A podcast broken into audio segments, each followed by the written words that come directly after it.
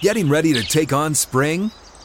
Make your first move with the reliable performance and power of STIHL battery tools. From hedge trimmers and mowers to string trimmers and more, right now you can save $50 on select battery tool sets. Real STIHL. Offer valid on select AK system sets through June 16, 2024. See participating retailer for details.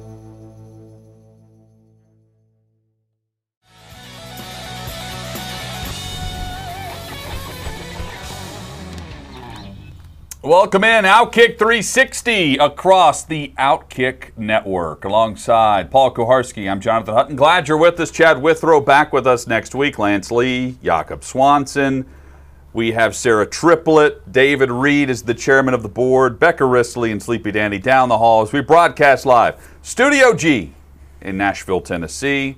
Blackbird Studios and the blackbirdacademy.com is where we are live each and every day here across the Outkick Network. We hope that if you're watching on YouTube, you'll hit the subscribe button, you'll hit the like button, give us the thumbs up, and that you will ring that bell so you're alerted every time we go live each and every day for the show. Paul and I did not plan to match today, but we do celebrate Easter on July It's the already 1st, been pointed out. a couple of days before we celebrate our country's birth. Paul, good morning. Fourth of July is coming, but uh, we're looking for jelly beans today, and they, they've not been provided. Reese's, Reese's. eggs, Reese's eggs, but nobody is bringing us the Easter food that we crave.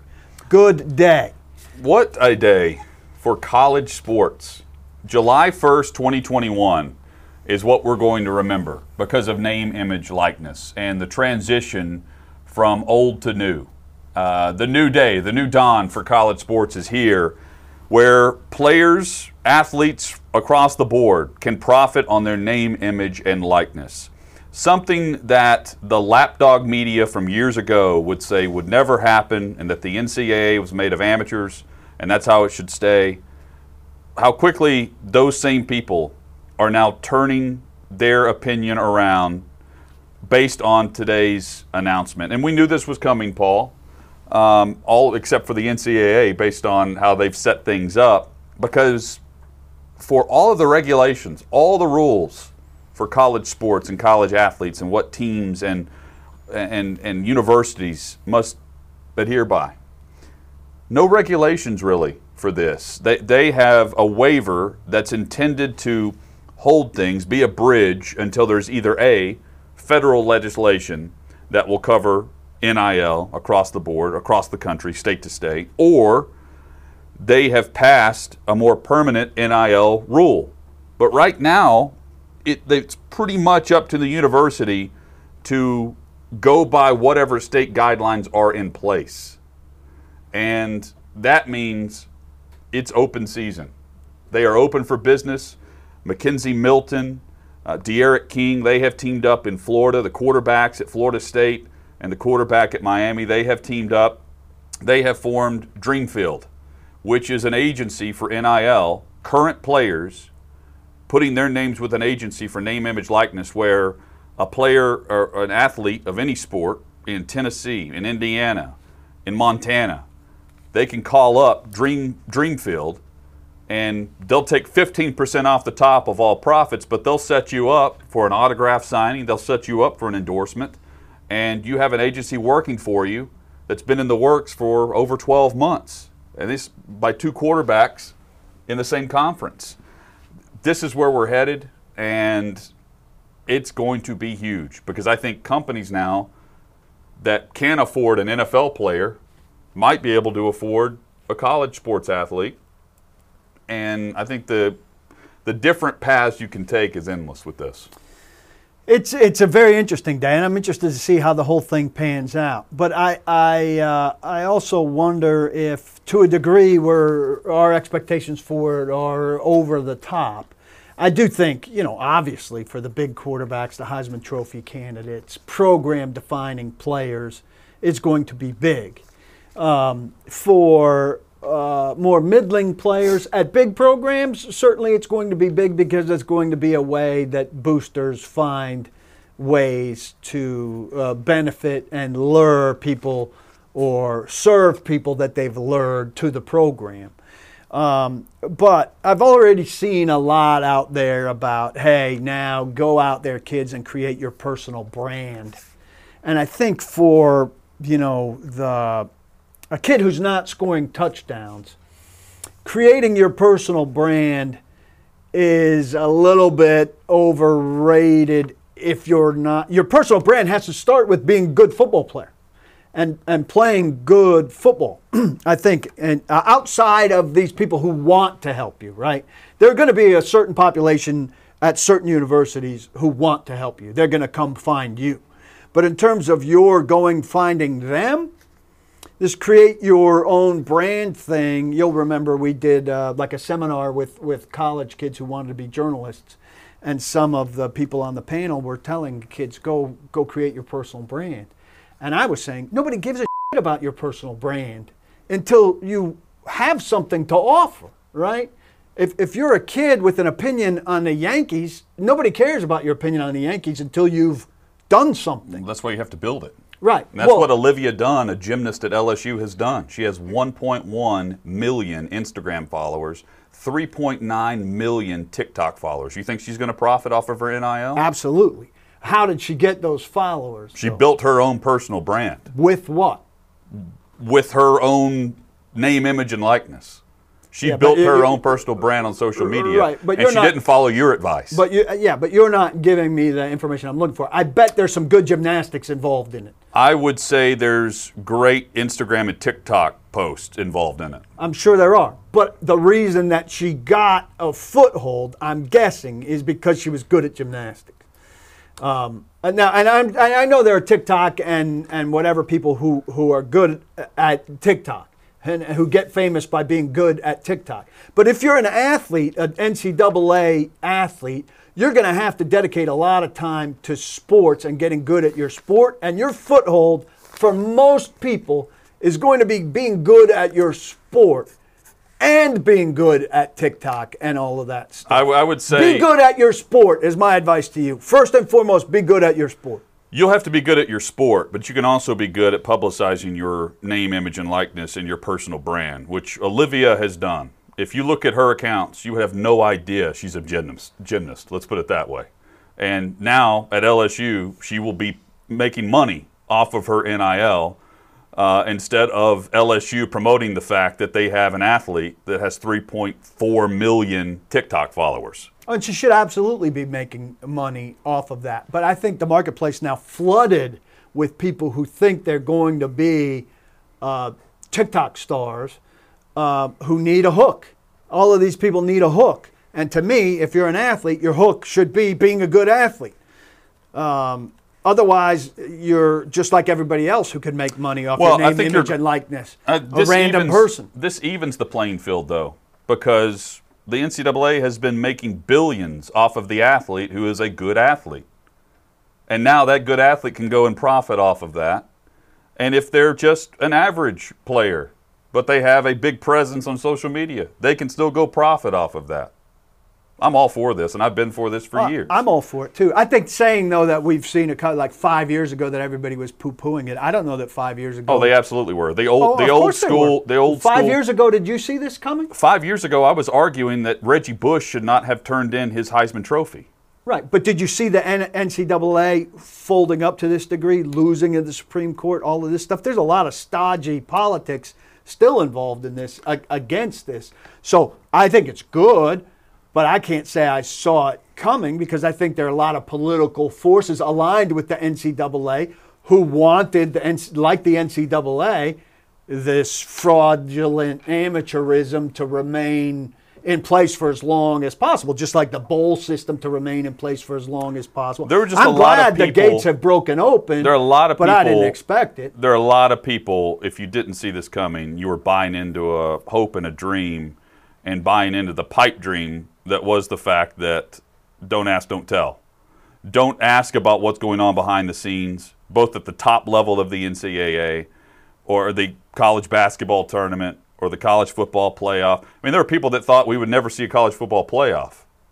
And now we're talking about expanding, not to eight, not doubling, expanding to 12, to 14, to 16, because there's so much money to be made off of this. And everyone was getting a piece of the pie, except for the players. Wink, wink. They were getting paid too, and now they're getting paid on the up and up. That's how I view this. They're getting paid underneath the table. We've seen death penalties come down. The old joke that uh, the NCAA is so mad at at LSU that they're going to punish University of Louisiana Lafayette, right? That's no more because we're it's it's open season and it's it's it's a landscape changing moment today that I think 5 years from now we look back on and say this was when things turned. This was when Mark Emmert stopped waving the flag that says amateurism lives on. Uh, and it's the new version of the sports amateur. It's a flood, though, and I'm anxious to see like how deep the pool is and how it finds its depth. Um, it's going to be an interesting time. I'm curious how long it takes for the pool to find the depth and for maybe a company to say, oh, Yeah. we overshot on how many people we're interested in, or for kids to say, oh, you know, a certain level kid to say, oh, I thought I was going to do a lot better. Or for a kid to say, wow, I had no idea I could do this well. I'm very curious to find what the, In the- what the depth is. In the age of social media, I think people are going to undervalue instead of overvalue what that means. I mean, last night at 11:30 Central Time, people are tweeting out from different companies, if you want to make a quick 100 bucks and you're a college athlete, DM me for a tweet. There's there's endless possibilities with this, and it goes beyond just car dealerships and autographs. Right, signs. but I'm very curious to see what that tweet is and who it's from. We're, I, I think we'll see. Uh, we, we could potentially see players wearing a uh, wearing more of a name brand apparel uh, logo um, outside of school functions instead of wearing the school issued gear. I could see that happening. Well, that's an also, interesting development, it- like, like we see pros do, wearing in and out of the arena. Yeah. I, I, I also think too, what university? Because again, this is this is going to be regulated by the individual universities. So consider that. We'll just use Tennessee as an example, and I don't even know. And I'll ask Brent Hubbs this tomorrow if they're a Pepsi or a Coke product school. But if the opposite wants to sponsor the star quarterback, can they do that? Can you can you have the star quarterback go opposite of whatever is on the table? This makes me think Ronaldo at a press conference in Europe after a Portugal game. There were two Coke bottles Yeah. sitting at his thing. He sat down, took the two Coke bottles, put them off screen. Obviously, not a Coke guy. I don't know if he's a Pepsi guy or what he is, but he's not a Coke guy. He's not giving away free exposure with him with Coke bottles sitting in front of him, where he's not a beneficiary of that, but the European Championships, UEFA, whatever governing bodies, etc., are Portugal maybe are benefiting from that, but he personally are not. We're going to see a lot more things like that. And who's going to stop a kid, a pro athlete, whoever, from removing those bottles at that time, unless they nail those down? There's the first idea.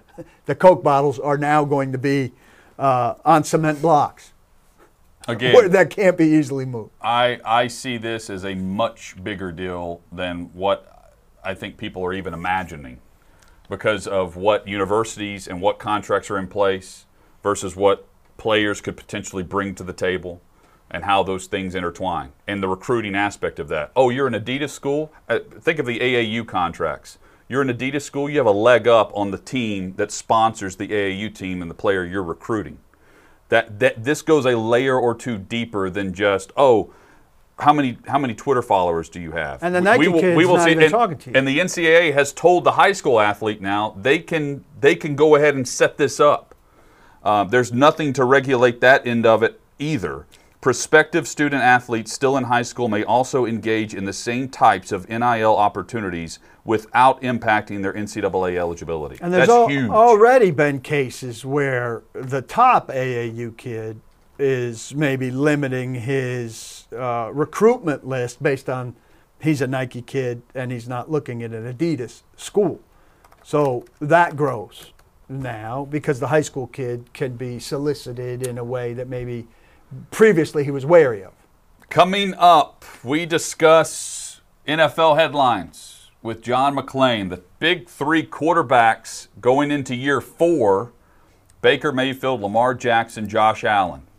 It sounds as though all of those teams would like to get a deal done before year four is up instead of waiting on year five in those contract negotiations. We'll get McClain's thoughts on that. Plus, some breaking news in the NHL where Viktor Arvidsson of the Nashville Predators has been traded to the LA Kings. We will hit that during the Tennessee Power Hour. That and much more straight ahead on Outkick 360. First, though, look, erectile dysfunction affects over half of all men. It doesn't have to make you feel like half of a man. MyDrHank.com slash Outkick here for you since 2017. My Dr. Hank has been making America hard again. My Dr. Hank helps you get low cost ED meds, overcome the psychological and emotional barriers to getting ED treatment. They secure your prescription. They then ship it to you discreetly every month from USA pharmacies for as low as $2 per pill. Paul, it's a great offer. 50% off your first subscription order if you go to mydrhank.com slash outkick to sign up for the first go round. 50% off. We're giving you some great discounts here at Outkick 360. 50% off mydrhank.com slash outkick.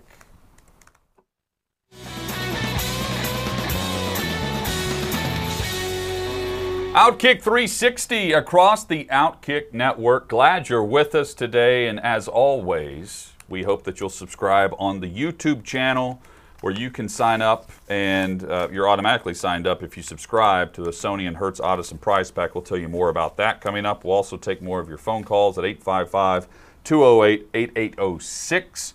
Right now, though, we turn our attention to the NFL. NFL headlines with John McClain, who has covered the NFL for more than four decades. He joins us from Houston, where you can read his work at TexasSportsNation.com. John, hope you're doing well. Jonathan and Paul, I'm doing great. Hope you guys are too, and I hope all your viewers and listeners have a great fourth.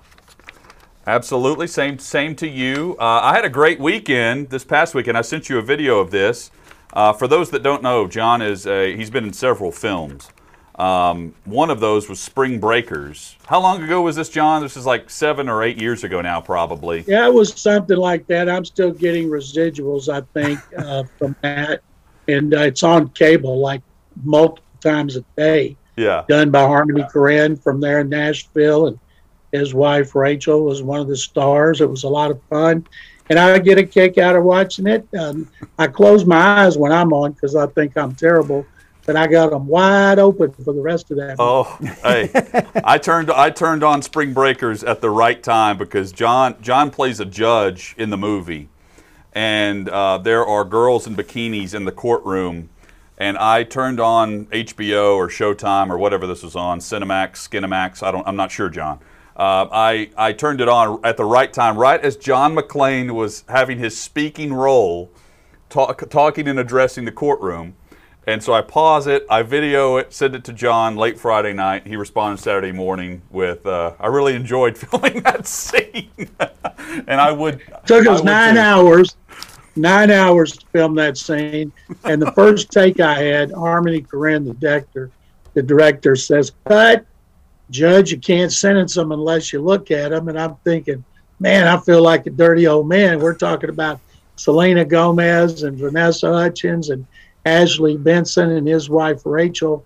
But I did, and uh, most of the nine hours was taken up for all the shots and the lighting they needed to do for James Franco, who was introduced in the movie in the courtroom. And uh, but it was so much fun. I had a blast. People ask me about that movie all the time because it's on so much. And they say, "What have you done since then?" I said, "Well, I should have fired my agent because I haven't done anything. Problem is, my agent is me." you can follow John and his agent on Twitter at McClain underscore on underscore NFL. John, I'd like to start. Speaking of agents, Lamar Jackson doesn't have one. His mother, I believe, is representing him in co- contract negotiations with the Baltimore Ravens, who we know have, have been shrewd negotiators in the past.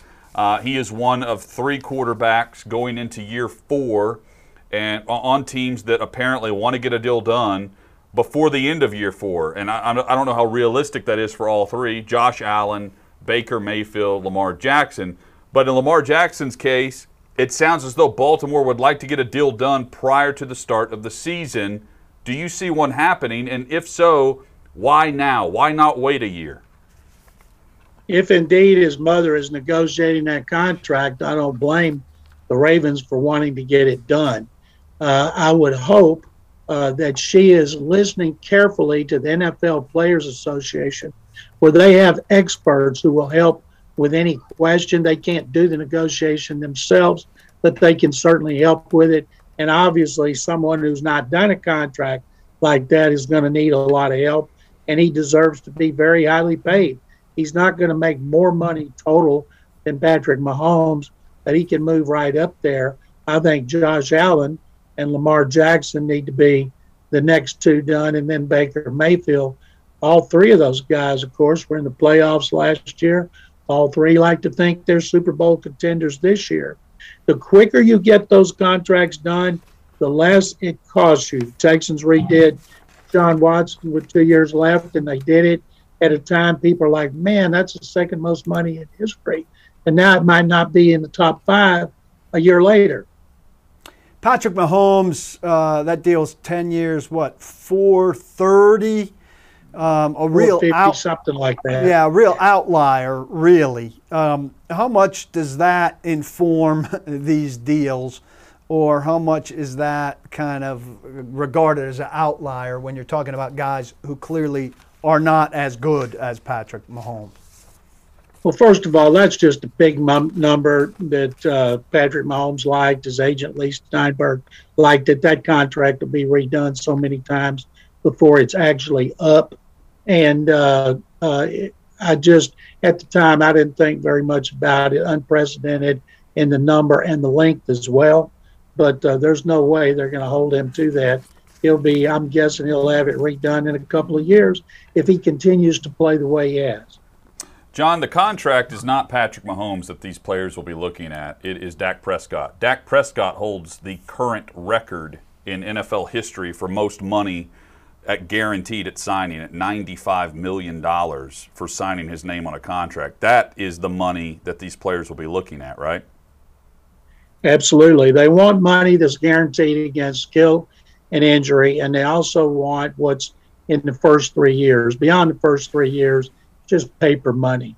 But it's how much is he going to make in the first three years? What's the average? How much of that signing bonus does he get up front? Does he get all of it? Is it spaced out over two or three years? There's a lot of ways to do those contracts. But most agents, the good agents, it's a payout over the thir- first three years that they can point to with most pride. Well, and, and that's the example for why the, the, the, teams would like to get a deal done now instead of two or three years from now. Dak Prescott, I'm talking about, because of the way that he ended up getting paid in the end after the franchise tag was applied to him. He gets a four year, $160 million contract. Um, on the other side of things, we see Jared Goff, who signed after year three. He's now been traded. Uh, there are other examples of discussions that were at least had locally. I can speak to this. We were discussing Marcus Mariota and Jameis Winston. Now, they didn't get contract extensions after year three, but it was discussed what that might be like. And had the Titans decided to do that after year three for Marcus, he actually had his best season in Nashville after year three. We, we know what happened there. Where do you come down on the decision that teams have to make on knowing that they have a fifth year option but choosing not to even get close to that fifth year with their quarterback contracts?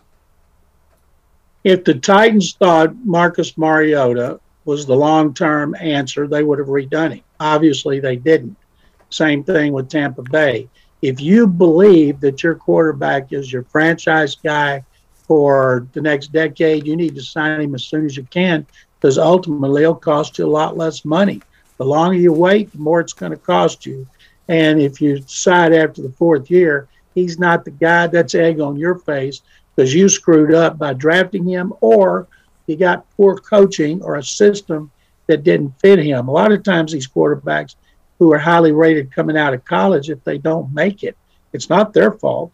It's the team's fault because of who they put around him, the system they put him in, the instability on the coaching staff. One of those guys who, who got the long term deal Uh, Hutt mentioned Goff. Carson Wentz got that long term deal. Ultimately, didn't pan out in Philadelphia. He's in a new place in Indianapolis, a lot less scrutiny. His marriage with a remarriage with Frank Reich, um, how do you expect it to go? How quickly do you expect it to take off? And where where does it put the Colts now after a year with Philip Rivers uh, in the pecking order in the division and in the AFC in your in your early thinking? Four quarterbacks in four years. That kind of instability is not good. I did a Philadelphia show this morning, and they asked me the same question about what I thought about Wentz going to Indianapolis and how that affected the AFC South. I said, guys, you know better than anybody. If Wentz was a great quarterback, he'd still be in Philadelphia. He wouldn't be in Indianapolis. Now, whether those are physical or mental, based on everything I've seen and heard, a lot of his problems up there were mental. Uh, some of the teammates didn't like him. Uh, then he got mad because they drafted Jalen Hurts and he wasn't the same. And you can't have a quarterback who worries about things like that. Now, Frank Reich should know him very well. And I like to think that may, maybe if he had not gotten hurt, he would have been an MVP and uh, would have would have been him instead of Nick Foles to win the Super Bowl and get an MVP, and he'd still be up there. But based on what's happened, the Eagles made a huge mistake giving him that contract. They should have known at that point what they had, and they didn't do a good job. I picked the Titans last year. I picked the Titans this year before they got Julio Jones, and I continue to pick the Titans. I think it'll both of them will be in the playoffs again.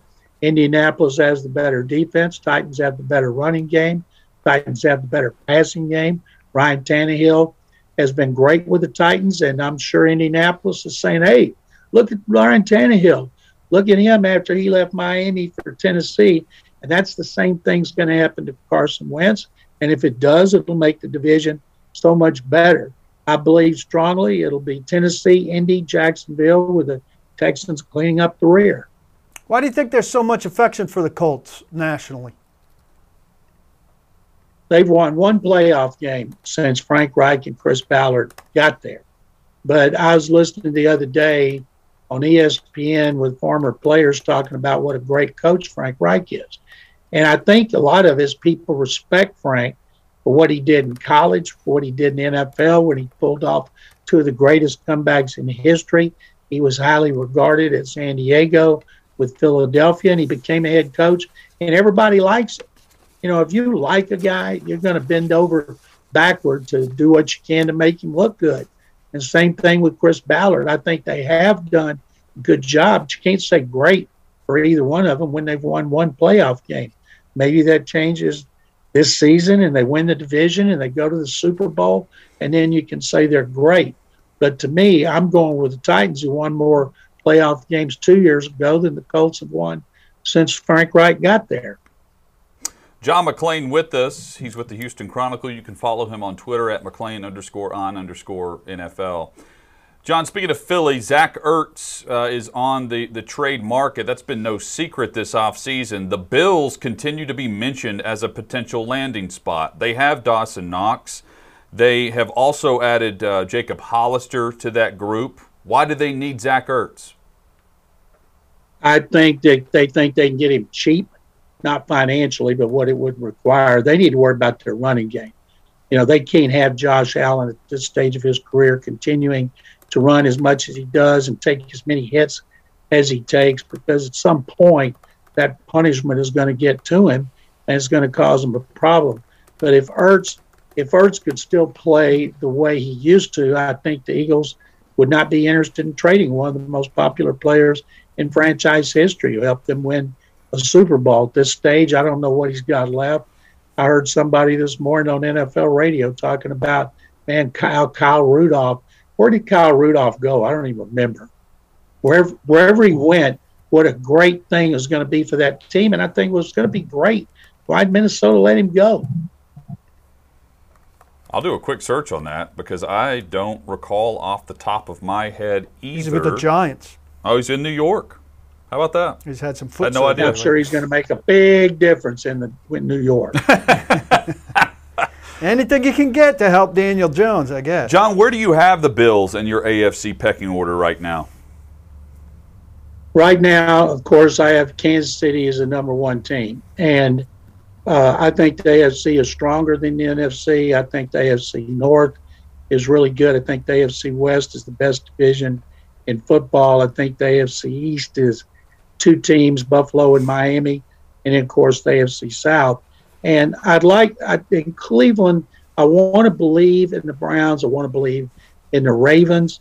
Other than the Chiefs, it's wide open. Hmm. I would say, based on what the Bills have done in the last two years, which is get improving the play in each of the last three years, I'd say they're the second best team. And it's within Baltimore, Tennessee, uh, both of those teams. I think, I'm sorry, I said the AFC West. It's the NFC West that I think is the best division in football. AFC West not very good after Kansas City, but I think Buffalo would be two, and I say Tennessee and Baltimore would be right there with Cleveland. And a team that I think will be good that other people don't seem to think so is Pittsburgh, because I think Najee Harris is going to give them a running game. I think he's my pick for offensive rookie of the year. They were last in rushing. That's not going to last long. It depends on all the changes they made in the offensive line. I don't believe in anything in the AFC South beyond the Titans, Colts. Don't believe in anything in the AFC West after the Chiefs. In the East, you got Buffalo, maybe the Dolphins if Tua Tagovailoa becomes the quarterback they thought he could be. And then there's the three teams from the AFC North, and it's going to be fascinating watching them jockey for position to see who is going to be the most compelling competitor for the Chiefs. John, uh, I'm just thinking of this. Otherwise, I would have given you a heads up on this question. And I'd, Paul, put your thinking cap and your memory cap on for this as well. Tom Brady admitted, to no to no one's surprise, that he's not honest in press conferences. He says 90% of what he says is BS and not really what he's thinking. Again, that's no surprise. That's the majority of players and coaches nowadays. Over your years, and go back as far as you want with this, John, who have been the most honest players? that you've talked with on a weekly basis, on an annual basis, whatever it might be, who did you feel like you could sit down with and they would always shoot you straight on the record? Back in the old days, and I'm talking about when I started covering NFL in the late 70s and then in the 80s, players were more likely to speak out. Word didn't spread as fast. If you heard a player say something in, say, Cincinnati, before they played the Oilers that was controversial. There's no social media to get it here. And you would have to have a reporter up there call you and say, hey, here's what Ross Browner, defensive end of the Bengals, said about the Oilers. So this is what Bruce Coslet, offensive coordinator, said about the Oilers, or Sam Weiss. And so they would tell you and give you the quotes, and then you'd go to that people and people, and you would ask them, when Jerry Glant, when when Bum Phillips was the Oilers coach, those guys were pretty honest. Not about injuries, but about other players. Dan Pastorini, the quarterback, was great when they got into the Jerry Glanville era, and Jerry Glanville was so outspoken, the players were emboldened when it came to responding, and they were much more likely to say what they felt, and they didn't care what the fallout was because they had to go back it up on the field. And then as they got in the 90s, and then when the internet came out, you know, they started saying assistant coaches couldn't talk to the media, media can't watch practice, and constantly, constantly reminding the players, don't give them your number, telephone numbers. Be careful what you tell them. And as time went on, usually if somebody said something, then he would create a controversy. and He'd come back and he'd go, "Oh, I didn't mean it, or that's I was taken out of context. Kenny Stabler, when he was here, the Hall of Fame quarterback for two years, he was a great guy to interview because he would say what he thought. And uh, and but mainly the days the days players, you don't see much, and if you do, it's because they said something controversial on social media. I was on the tail end of this uh, era that he's talking about, where there might be stuff from team to team yeah. I was more about the personal accountability that you don't really see that much anymore. And I distinctly remember, and John covered these guys, uh, the secondary when I first started covering the Titans, that included uh, uh, you know, Blaine Bishop, Steve Jackson, Marcus Robertson, Samari Rolle, uh, Blaine, who's terrible in the media, uh, was really good with the media. He was really good with me. He'd walk by me in the locker room sometimes and say, "Keep writing that stuff." When I was harping on on somebody not getting the job done, or Steve Jackson would overhear me kind of uh, pinning something on somebody in a post game locker room and interrupt and call me over to take the blame for something because he couldn't bear the idea of somebody taking the blame for something that maybe wasn't obvious in terms of whose responsibility it was for a play. So I loved those guys and the, and the way they would take personal account or just say that the team sucked when it sucked. Samari Rolle just very candidly like uh, you know, today we we we didn't sucked. have it. We sucked today.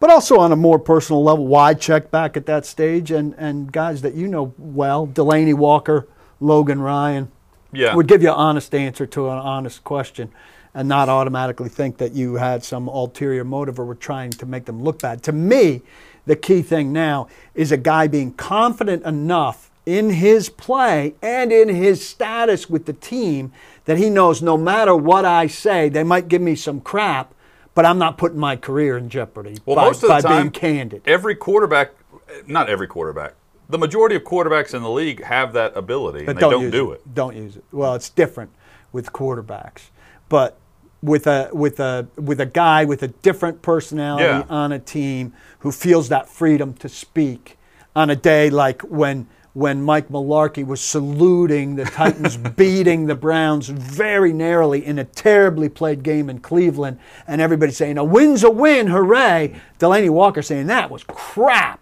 That's terrible. We can't be happy about that. What do you think, John? the player that that I've covered that I've thought was great when they would lose, that wouldn't hold back on anything was J.J. Watt. And uh, when he was most of the time when he was here, they were good. Last year they were not. And he would he wouldn't single out players. You should never single out individual players, but boy, you can single out your play, your side of the ball, or the team. And he went off several times last year about effort and and being on time and things like that. And he didn't get specific, but uh, he just blasted the team. And then he told us at the end of the year he didn't want to be part of a rebuild here, and that's why he asked to get his release from the McNairs, and they let him go. 31 years old, he wanted to go where he wanted to go. Didn't want to be part of a team that's going to be bad for a while, and always appreciated his candor. And you know, it, and Brady was being honest with his with his answer on that, where he's he told LeBron and the, the, the shop that that crew, hey, on HBO, I'm I'm ninety percent of the time I'm thinking one thing and I'm saying something else publicly. But John, isn't that extra ten percent that all of the media craves? I mean, that ten percent honesty, true honesty in the moment, like he did in this in this interview, and like he's done this off season in some cases. That's what we're after. Yeah, you'd love to see that on a more consistent basis, but most no smart player is going to do it, especially a quarterback who relies on so many players to make him look good. I've always thought the quarterback is the leader, the highest paid player. He should take the blame for every interception, even if the guy ran the wrong route or the ball went through his hands. Receivers will appreciate that. Coaches who take the blame and say that loss is on me. Fans get tired of that, and so does the media, but the players don't they like it when they're the ones that absorb the blame to take the heat off of them. And and there's been a lot of players throughout my career who've been really good about saying when they're terrible. The best quote I've ever seen in uh, in my 45 years of covering the NFL was after the Oilers blew the Buffalo playoff game in '93 and lost 41 to 38 in overtime after leading 35-3 midway through the third quarter. Their cornerback Chris Dishman said after the game we choked.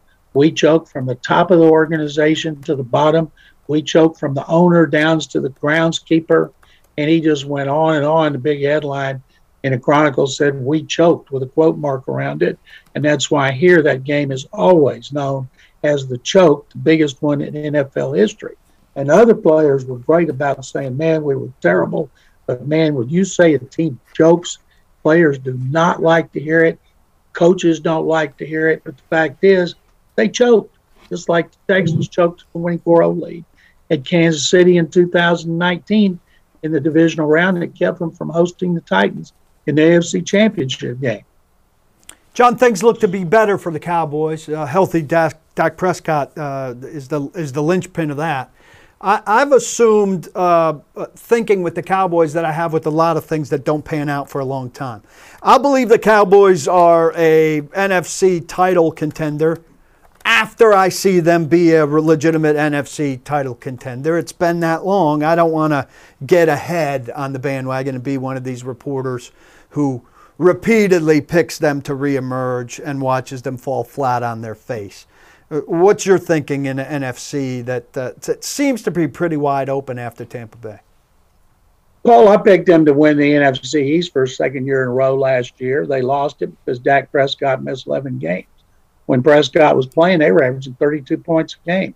They're going to score points. They got Ezekiel Elliott. They got good receivers, good offensive line. If it can stay relatively healthy, what we don't know about the Cowboys is their defense. It's just like before anybody says they're a Super Bowl contender, they want to see that defense. Same as the Titans. People want to see a better, more consistent defense. But I think the Cowboys will win the division. I don't think Washington with Ryan Fitzpatrick Patrick, and Taylor Heinicke and uh, uh, Kyle Allen have the quarterbacks to to go to be a Super Bowl contender. And I know it's not going to be the Giants or the Eagles, so I think the Cowboys are going to run away with that division.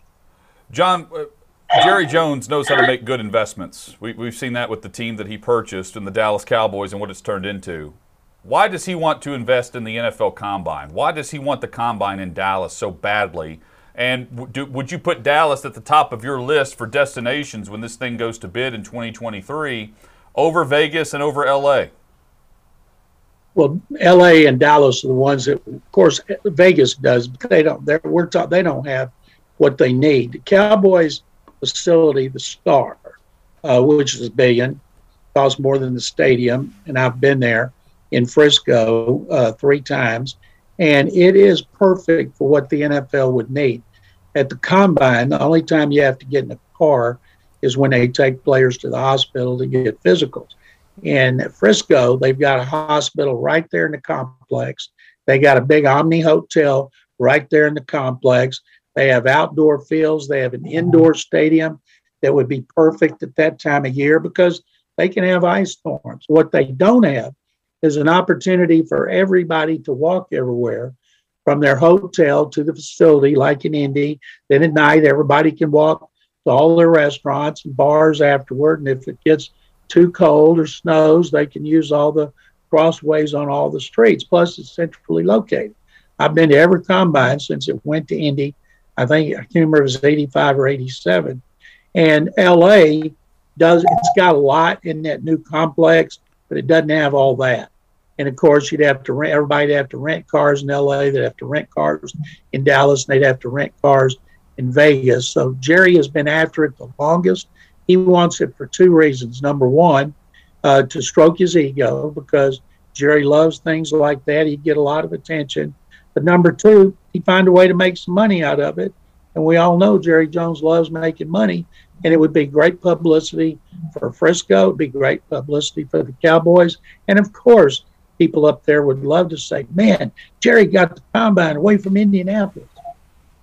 I'd love to know what Indy has made off of the combine on average on an annual basis? Like wh- what it's meant to the city in the publicity, not necessarily tourism, but the media. They, they go there each year. All the coaches and teams end up in hotel rooms there. The league descends upon Indy.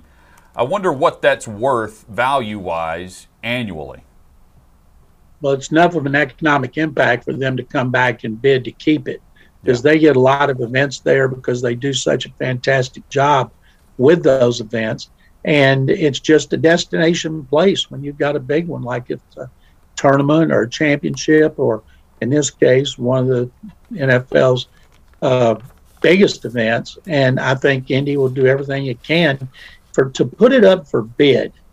You know, sounds sounds terrible, but that's what the NFL is all about. They're going to sell stakes in uh, NFL Network and NFL radio, but they'll keep the power.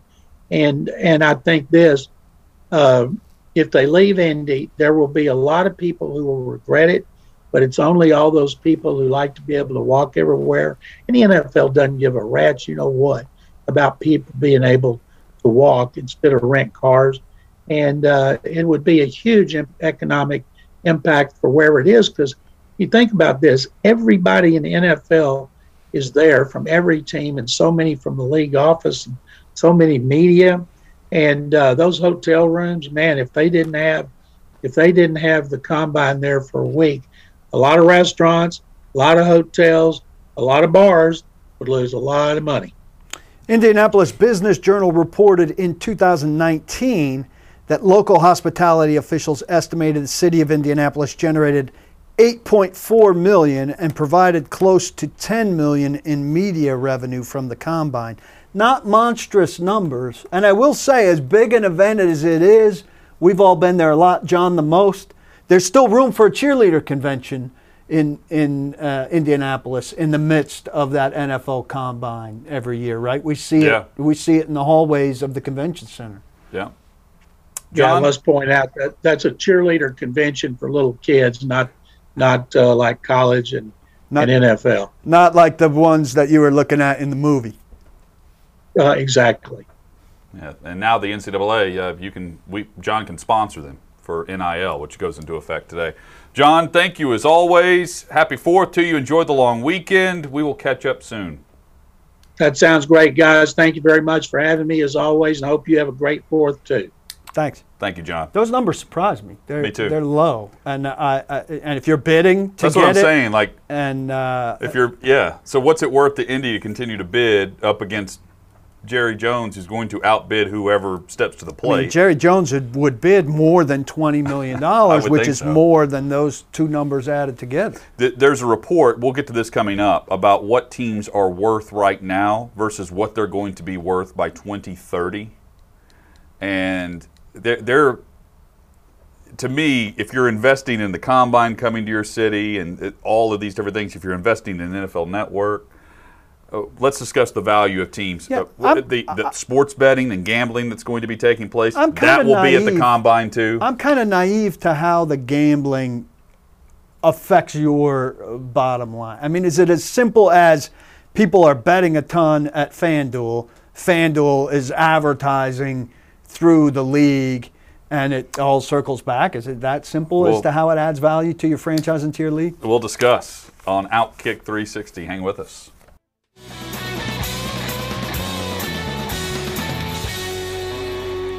Outkick 360 across the Outkick network. Glad you're with us today. What is sports gambling worth to the NFL? Uh, in reading Bleacher Report this morning, the headline reads this NFL owners reportedly believe teams will eventually be worth 8 to 10 billion with gambling coming into effect across the league. Uh, and this is through Pro Football Talk as well. Pro Football Talk is the one that mentions the 10 billion mark. Uh, the New England Patriots, for instance, according to Forbes, they are worth an estimated 4.4 billion. This is before you introduce the gambling aspect, the gaming aspect of everything.